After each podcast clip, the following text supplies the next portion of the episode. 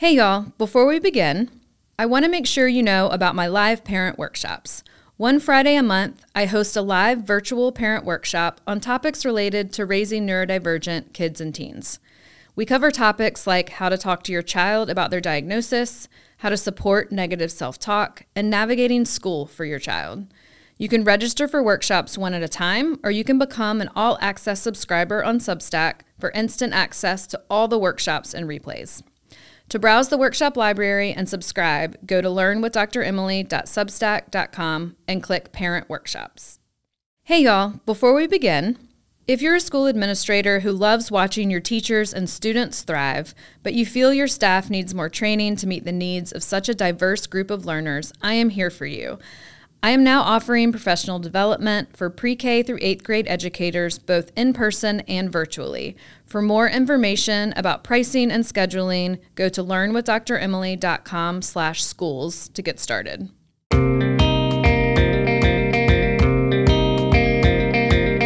Welcome to Learn with Dr. Emily, the podcast where parents and teachers come together for neurodivergent youth.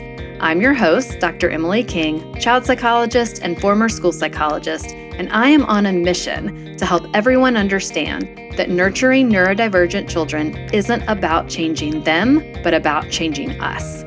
Each week, I share my thoughts on topics related to child development, mental health, parenting, education, and parent teacher collaboration. You can read more on my Substack at learnwithdremily.substack.com or listen here. So let's get started with today's topic. Hey, y'all. Today we are going to be talking about why a diagnosis is and isn't important. I believe that every kid and person deserves to understand how they learn. So let's dive in. In my work with parents of young children, many come to me after noticing some concerns with their child's developmental milestones. While all children develop at their own pace, some young children experience challenges with emotional regulation, language or motor milestones, and sensory processing that leave their parents wondering if they need an evaluation. Most parents already know that children need an evaluation to receive support services at school or a clinical diagnosis for insurance to cover therapeutic services. But some parents who pay out of pocket or privately for therapy services or enroll their child in a private school wonder sometimes is a diagnostic evaluation really necessary? The short answer is yes. An evaluation is the beginning of your journey in learning how to connect with and support your child and how to help others do the same. It tells us where to go next, and without it, we run the risk of our child being misunderstood by teachers and even therapists. Children continue to grow and change over time. So, having an evaluation in the preschool years can be incredibly important to look back on when your child is older. So, when you're deciding if it's time to schedule an evaluation, I always ask parents these questions. One, is your child's behavior interfering with their ability to get quality sleep, connect with you, or engage in play? Two, is their emotional overwhelm causing stress at times of transition, toileting, or eating? And three, are these lagging skills or behaviors getting in the way of your child getting to school or daycare in the morning, transitioning throughout their day, or developing new skills? If yes, then it's time to investigate. What are the lagging skills? What are their strengths? What are their emotional triggers? Answering these questions leads us to the plan for the best school fit, the best classroom placement, the best support at home, and the best targeted interventions. This path leads to your child feeling seen and understood. So, what is the difference between a clinical diagnosis and an educational classification? Psychiatrists, psychologists, and other therapists are going to use the Diagnostic and Statistical Manual of Mental Disorders, 5th edition, to classify a diagnosis. So, this in short is the DSM 5 TR, which is needed for insurance purposes. I'm with you. I don't like the term mental disorders either. But right now, autism, ADHD, and all the different anxiety disorders are listed in the DSM 5. According to the DSM 5 TR, there are three types of ADHD the inattentive type, the impulsive hyperactive type, and the combined type. There's one autism spectrum disorder with varying levels of severity, and multiple types of learning disabilities, and different types of anxiety and depressive disorders. On the other hand, there are only 13 educational classifications under the Individuals with Disabilities Education Act, or IDEA. Therefore, a child's educational classification is not as specific as their clinical diagnosis. So, a school psychologist is going to evaluate for eligibility at school based on one of these educational classifications, but a clinician in private practice or developmental pediatrician or a psychiatrist is going to give a more specific diagnosis per the DSM 5TR. This is just fine for an educational classification to happen as long as everyone working with your child has access to an evaluation report that's comprehensive and fully explains your child's strengths and needs for support. Parent teacher collaboration is beginning at this moment and is so important in your relationship to foster with their child's teacher and team during those early school years. So, I just want to add a little note about special education in the United States. So, Gen X and millennial parents may remember what special education services looked like when we were in school in the 80s or early 90s, and we may be thinking about it differently from the services that our children receive today. So, Public Education Law 94 142, which is IDEA, is that our children should be educated in the least restrictive environment with their same age peers to the maximum extent possible. So, you will have IEP meetings where you decide what your child is capable of to the maximum extent possible, but this is always balanced with the supports that they need.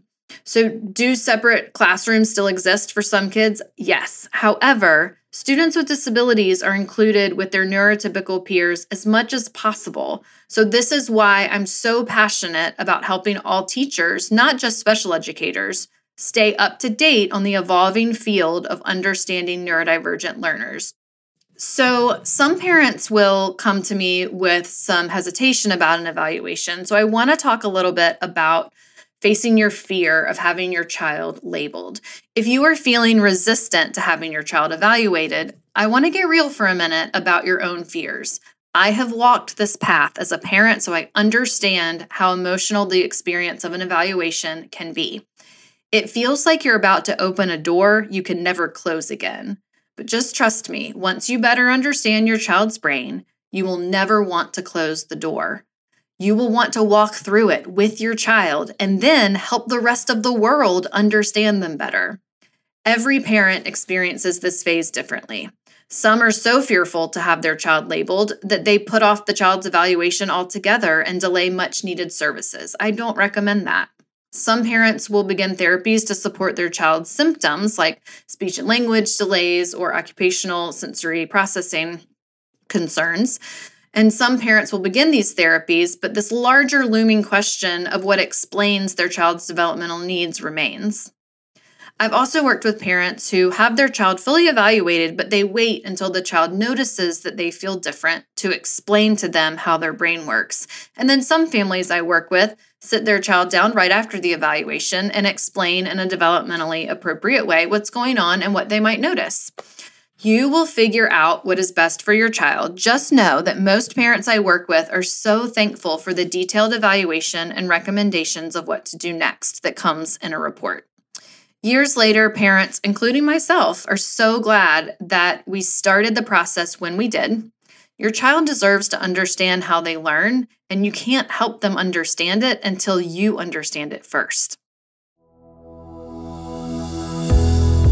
I want to say hi to all the teachers out there learning with me. Thank you so much for being an educator. I see you and appreciate you and how you keep showing up for our students every single day. In my work as a school psychologist, I know that it helps to have a way to stay organized when thinking about your students' needs. That's why I created two free resources for you. The regulation roster helps you notice how your students seek emotional regulation and keep track of it and the Reframing Behavior Worksheet helps you problem solve emotional dysregulation when it happens. For these free downloads, go to learnwithdremily.com slash roster or learnwithdremily.com slash reframing behavior to get started.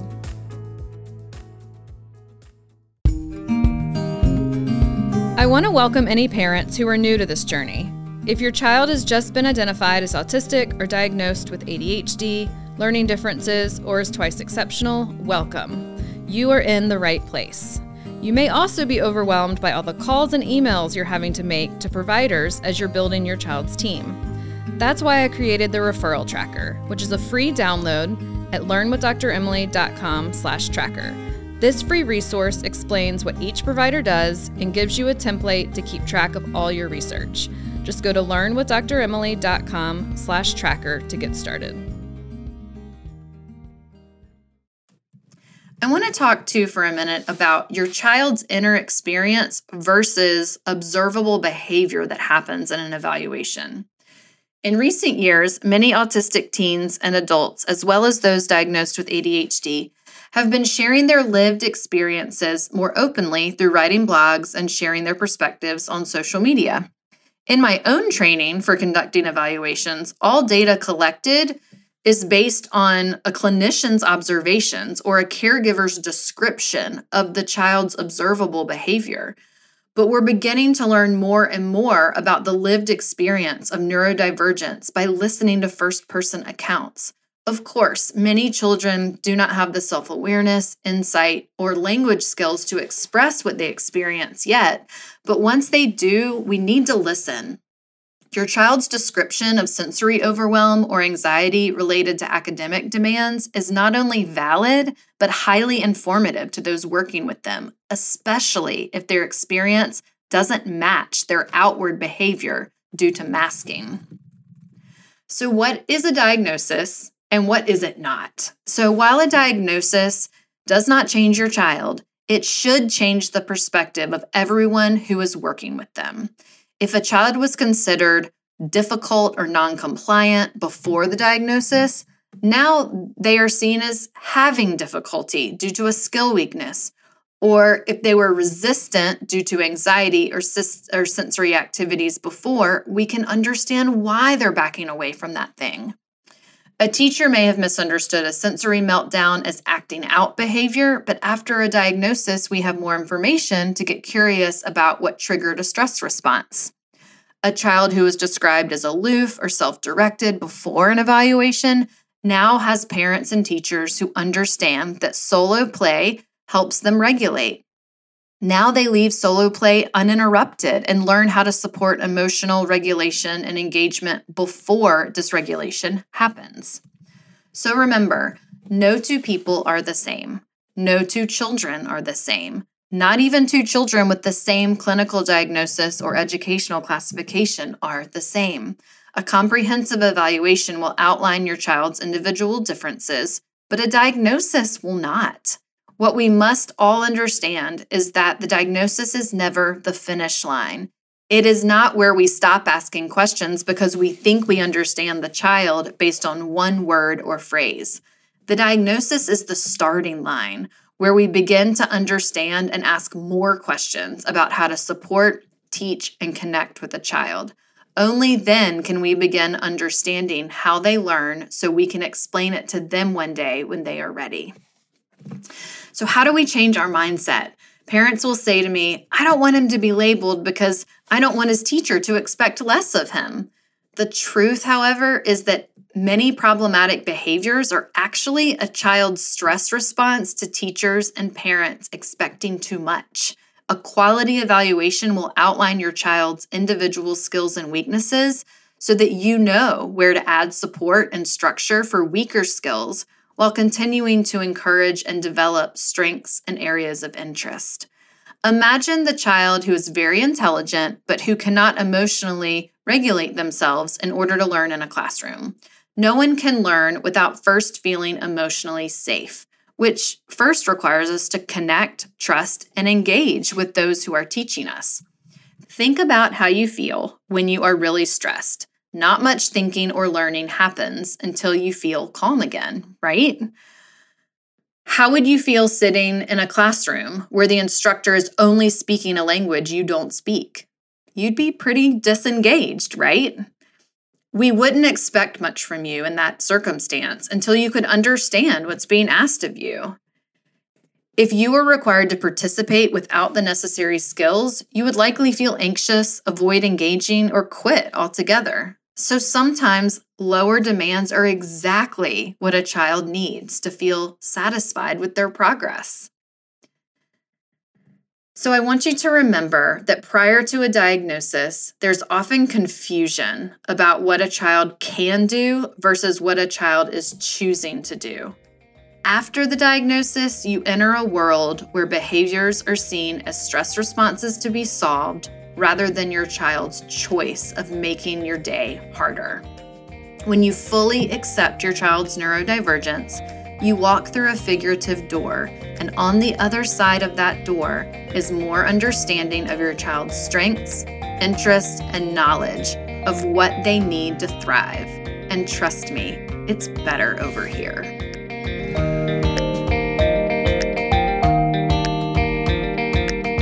This has been Learn with Dr. Emily, the podcast. For more resources, including both parent, teacher, and school resources, visit learnwithdremily.com or read my Substack at learnwithdremily.substack.com. Also, we are publishing this podcast weekly, so make sure you're subscribed by pressing the plus, follow, or subscribe button on whatever podcast app you're using right now. This podcast is edited by Earfluence. All information discussed on this podcast is for educational purposes only. If you have immediate concerns about your child, please reach out to a mental health or medical professional. I'm Dr. Emily King, and we will keep learning together next week.